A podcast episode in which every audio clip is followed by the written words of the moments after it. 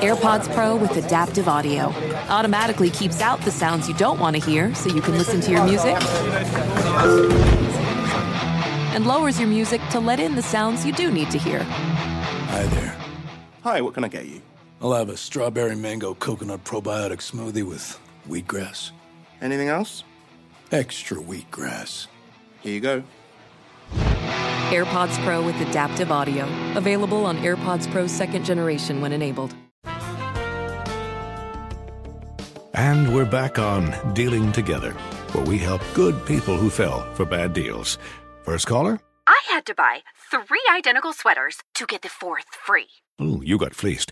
Next caller, what's your deal? I paid for 20 tanning sessions, but had to use them in a month. Now I'm orange. Ooh, you got burned. Next caller. I traded in my old Samsung at AT&T for a new Samsung Galaxy S24 Plus. Hmm, how's that bad? I got to choose from their best plans. So, what went wrong? Nothing went wrong. And you're calling to. To request a song? You want a song? Of course. The choice is yours. Our best smartphone deals. Your choice of plan. Learn how to get the new Samsung Galaxy S24 Plus with Galaxy AI on us with eligible trade-in. AT&T. Connecting changes everything. Offers vary by device, subject to change. S24 plus 256 gigabyte offer available for a limited time. Terms and restrictions apply. See att.com slash Samsung for details. Infiniti presents a new chapter in luxury. The premiere of the all-new 2025 Infiniti QX80. Live March 20th from the Edge at Hudson Yards in New York City. Featuring a performance by Jon Batiste. The all-new 2025 Infinity QX80 is an SUV designed to help every passenger feel just right. Be the first to see it March 20th at 7 p.m. Eastern, only on iHeartRadio's YouTube channel. Save the date at new-QX80.com. Don't miss it. 2025 QX80 coming this summer. We had the chance to interview Jimmy Buffett a couple years ago, and I've met Jimmy Buffett before, and I'm a casual fan. I've seen him perform a couple times, but Eddie is. I mean, you're a diehard Jimmy Buffett fan. Oh, since I was in high school, like a friend of mine gave me a CD. I listened to it. I'm like, God, this guy is speaking to me. Every song on that CD, and it's it's the greatest hits one. It's called Jimmy Buffett Songs You Know by Heart, and you listen to it from top to bottom. It's like, oh my gosh, this is the life I want to live. You know, it opens with like Cheeseburger in Paradise, where you're like, yeah, who doesn't love cheeseburgers? And then closes with like Volcano. It's like just a beach song of like, I don't know, I don't know, and it's just so Jamaica sounding. Like, I just, dude, I. The thing about Jimmy Buffett was like, it just took you as soon as you listen to a song, it took you to another place, took you out of wherever you were, and took you to a beach somewhere with a drink in your hand. I loved that. And you love beaches and drinks and hands. I do. So all those things. Those things. Uh, Jimmy Buffett passed away of skin cancer. Yeah. Ironically. Yeah, which was uh, pretty crazy there. Not ironically. I mean, well, I, I he, was, think he was- he was in the sun a lot. a- anytime you saw a picture of him, he was on a boat fishing in the sun, surfing, mm-hmm. that kind of thing. So yeah, I, I guess. You, you know what's crazy is no one knew that he had skin cancer. Right. He kept it secret for I think four years. They were saying. Uh, I think a close few friends of the family knew, but he didn't. And apparently, that was just his style. He's like, he wasn't going to burden all his fans and tell them like, "Hey, I got cancer. I'm going to go pretty soon." Did it make you sad when he died? Absolutely. Weird, huh? That uh, somebody you never knew, but somebody it feels like you know, die and it makes you feel sad. when you know so much about their life, you know, I mean, anything they they fed you. I don't, you know, I I grew up and realized that obviously that's not how Jimmy lived his life every day. He was an entertainer. He was a businessman. He started the Margaritaville brand. You know, like he had how many hotels and resorts. Like mm-hmm. he worked a lot. He didn't just chill on the beach and drink. And so I think I realized that when I got older, but it was still just cool to, and I loved following him on Instagram because on Instagram he was always riding a bike somewhere or on an island somewhere on a boat. And so that was really cool. And so when you learn all that stuff about a person and read so much about a person and read the stories, and then from other artists that have hung out with him, you read their stories, you really feel like you know that person. So when you lose them, you're like, oh man, we lost, we lost a good one. And he was still putting out music today. Still writing. Same vibe. Same vibe. A little older, obviously. The thing about Jimmy is like he he would always write about his time. You know, is like if he's 70 years old, he's writing about Medicare.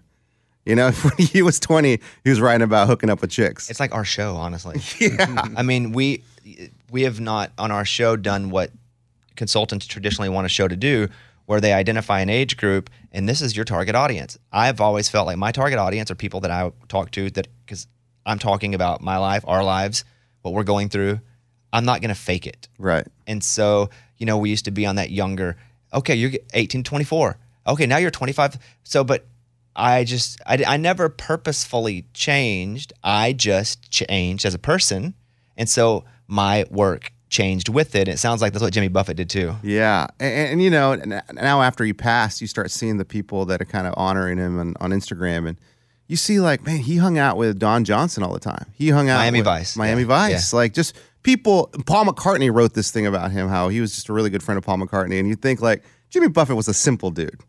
Yeah, he's a rich guy, but he was a guy from Louisiana, you know, A- Alabama. He's from the South. Yeah, he's from the South. I thought he was from some island I'd never heard of that only he owned and only he lived on. his story was crazy. You know, he came to Nashville. He was a journalist major, I believe, and he came to Nashville to write for Billboard Wait, magazine. what? Yeah.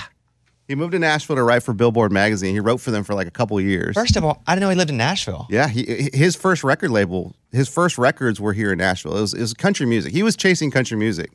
Then he did a couple To, to write about it. just to do country, to So- be a country artist. So then he was writing about it just to make some money while he was also pursuing it. He was, yeah. He oh, he would write for Billboard. It was just a you know like a job. Yeah. just a job for working for Billboard and still writing music. That's where he became friends with Jerry Jeff Walker here in Nashville. And they would write songs, and then he got a record deal. He made two albums in that deal. The the the, the records were terrible. They weren't good at all. What, what were they sounding like? Were Just pretty generic country. Country and not- nineteen seventies country. mm, like Nashville sound type stuff? Totally. Yeah. and s n not what Jimmy Buffett sounds like at all. And so then he goes over to to Florida, I think, for like a trip over in Key West, falls in love with it, and says, "You know what? I'm just going to move over there and see what happens." So he goes over there, meets a bunch of people, starts writing about them, their life, and that's kind of how he got the whole beach vibe. And then, He's Beach Willie Nelson. yeah, totally. I- Failed, here. Had a little had a little little bump, but then failed, went back home or went somewhere else to Went to Texas. screw it. I'm just gonna go back and do it, and then found his own niche when he decided to do it his own way. that's it. Dang. Jimmy Buffett, rest in peace. Thought we'd play this interview back, and I would never have done this interview without Eddie. I knew Eddie wanted to hop in, and thought it was cool. So I here, appreciate Here you go. Here on the Bobbycast, it's uh, us talking with Jimmy Buffett.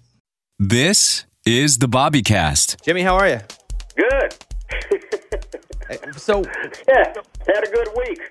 where are you right now? I am in my studio in Sag Harbor, New York. I just got back from California, but that's where I've been for three months, uh, sitting it out.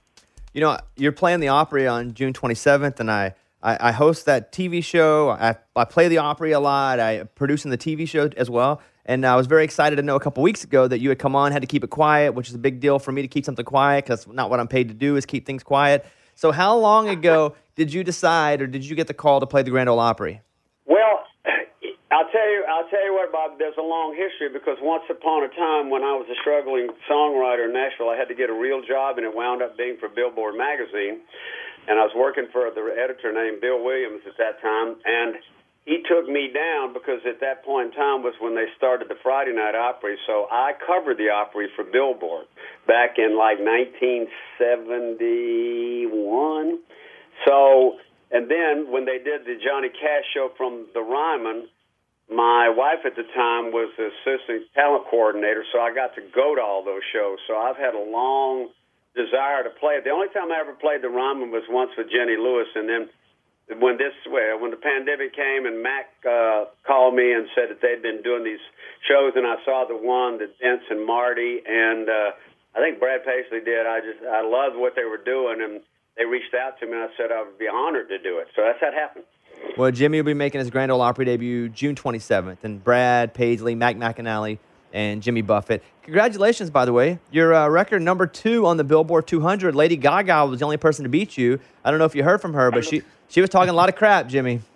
Uh, you know, I met her one time. She, yeah, I've always liked what she does because you know she's a real player and a real singer. You know, that came up through bars, and uh, you know, I think we have that in common. People that do that seem to be able to to do okay. And uh, she couldn't have been nicer when I when I met her uh, briefly. And so, yeah, I like being number two to Lady Gaga. I'm okay with that. And, and Yeah, but I'm number one country. Dot dot dot dot.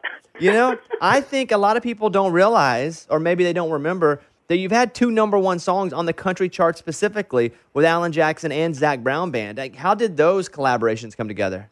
You know, it was uh, it was again, you know, all that time spent. It, you know, it, it was obvious to a lot of people that you know that uh, Nashville went to the beach about ten years ago, and I guess I was kind of the guide. And you know, when when country music went to the beach, uh, everybody kind of was wanting to check in. And uh, you know, Alan called me, and at that time he was being managed by Howard Kaufman, who was my manager as well. And I was again honored. I thought, yeah, this would be fun to do, you know, because I wasn't, I haven't had a lot of big uh, radio hits. I think 2.1 in in 40 years, but we managed to do okay. So, you know, it was great meeting those those kids at kids at that time, like Alan and Zach, who you know had kind of followed me. Everybody kind of starts out, you know, emulating somebody else. I loved uh, Gordon Lightfoot and uh, and Merle Haggard, you know, and uh, you try to emulate and then find your own self. So I felt honored that people kind of thought that much of it, and so that's how it happened. We're talking with Jimmy Buffett right now. You know, you talked about living in Nashville back in the day, which a lot of people may not even know or even associate you with Nashville.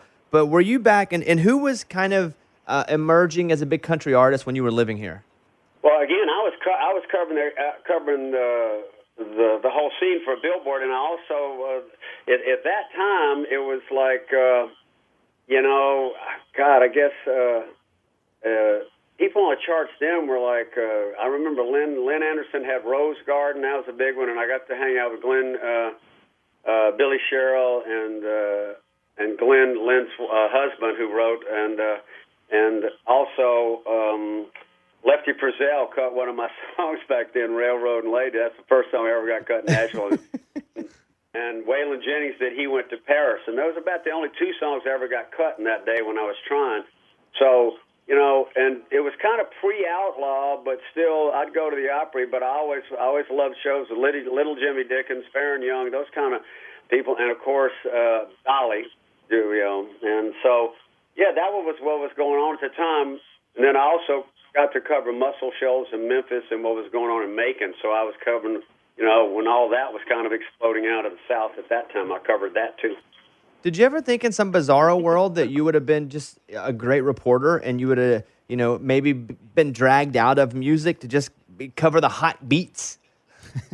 well, that's not what I wanted to do, Bobby. It was it was a, it was a temporary job. I answered an ad in the Nashville Banner, and it said "Reporter wanted, needed journalism degree," and I said, "Aha! I have a journalism degree," and uh, I answered the ad, and it was Billboard magazine. So I got to tell you the one thing about it, though, working there and working for Bill Williams, who was a, great influence on me, I learned very very early what what really uh, the music business was about, and you had to be a little bit careful.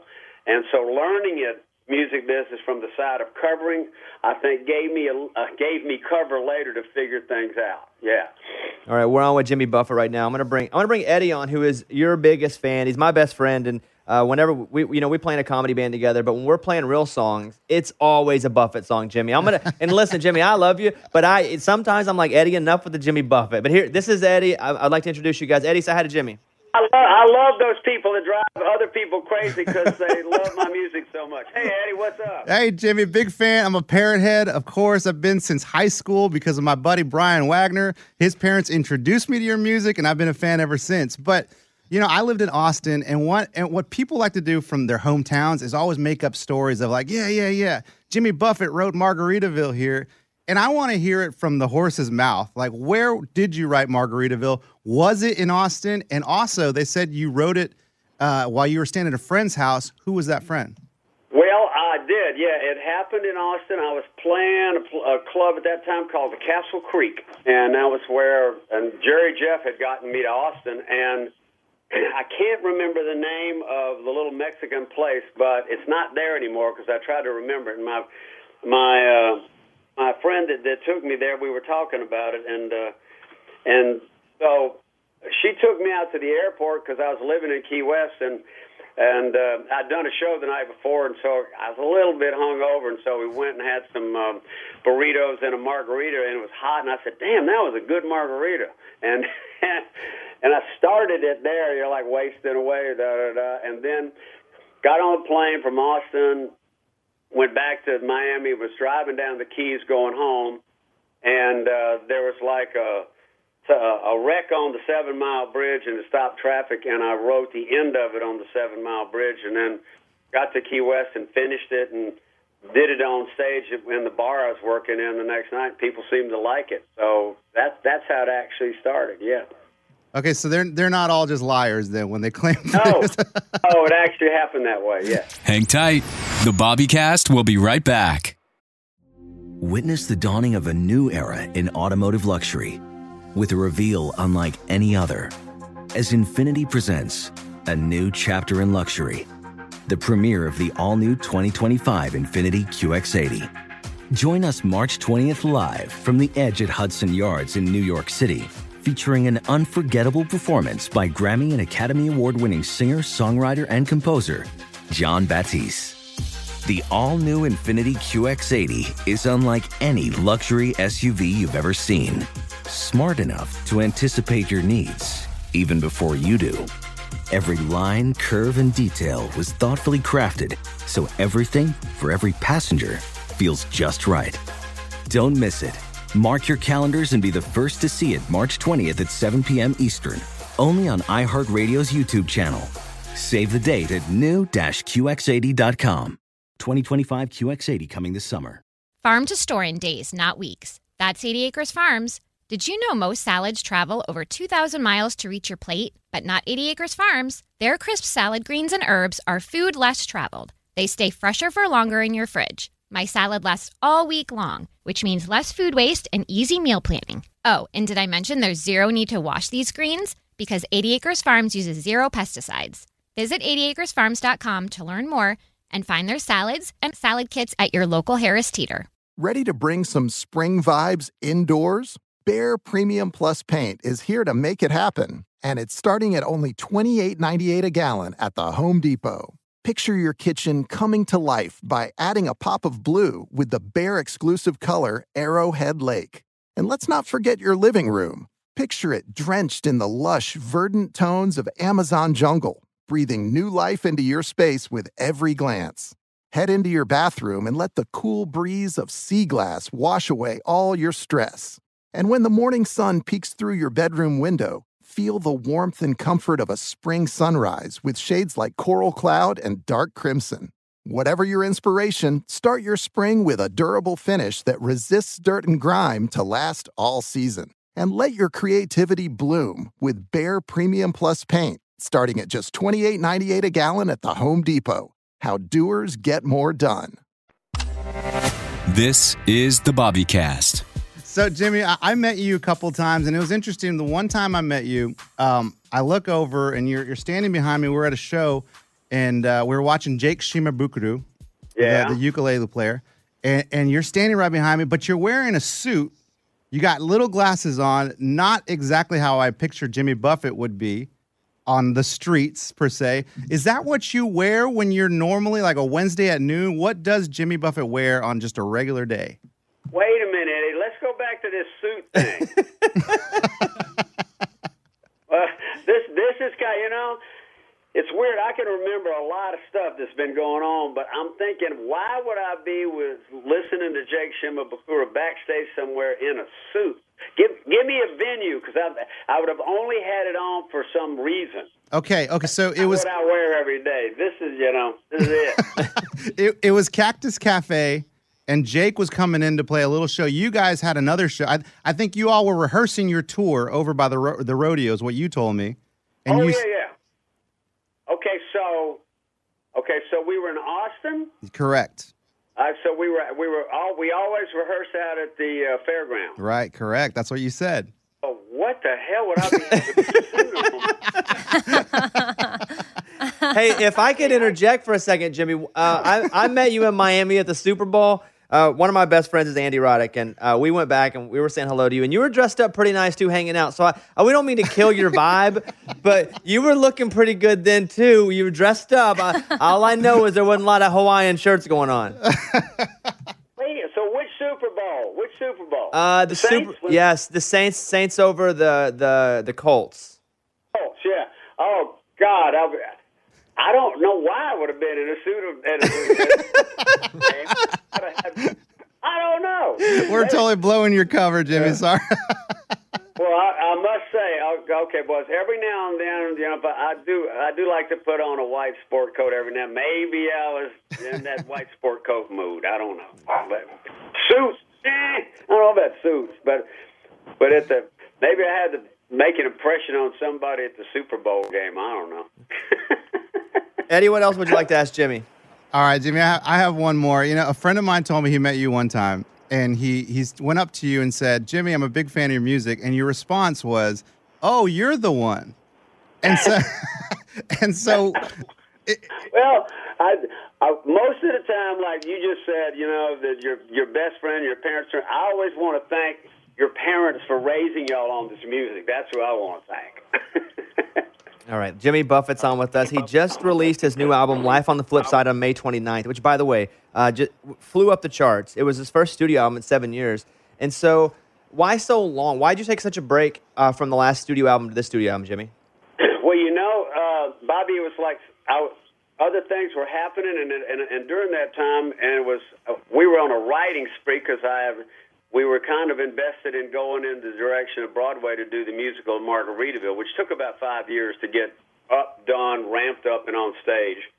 And so that that wound up being more work than I thought about. And at the at the time, that was happening. And then when you know when when playlists and uh, music service things were coming and the thing, I didn't I didn't know whether albums would still be around. To be honest, you know, and I thought maybe we'll do a couple of songs because we got the studio. Because the interesting thing from having done so many albums, when you do a whole album, you could, as a, you know, uh, I consider the Coral Reefer Band and me more of a performer than than a than a than a radio artist because that's what I've done all my life. But it, as a performer, you do an album, you could never put 12 new songs into the show list and try to play them.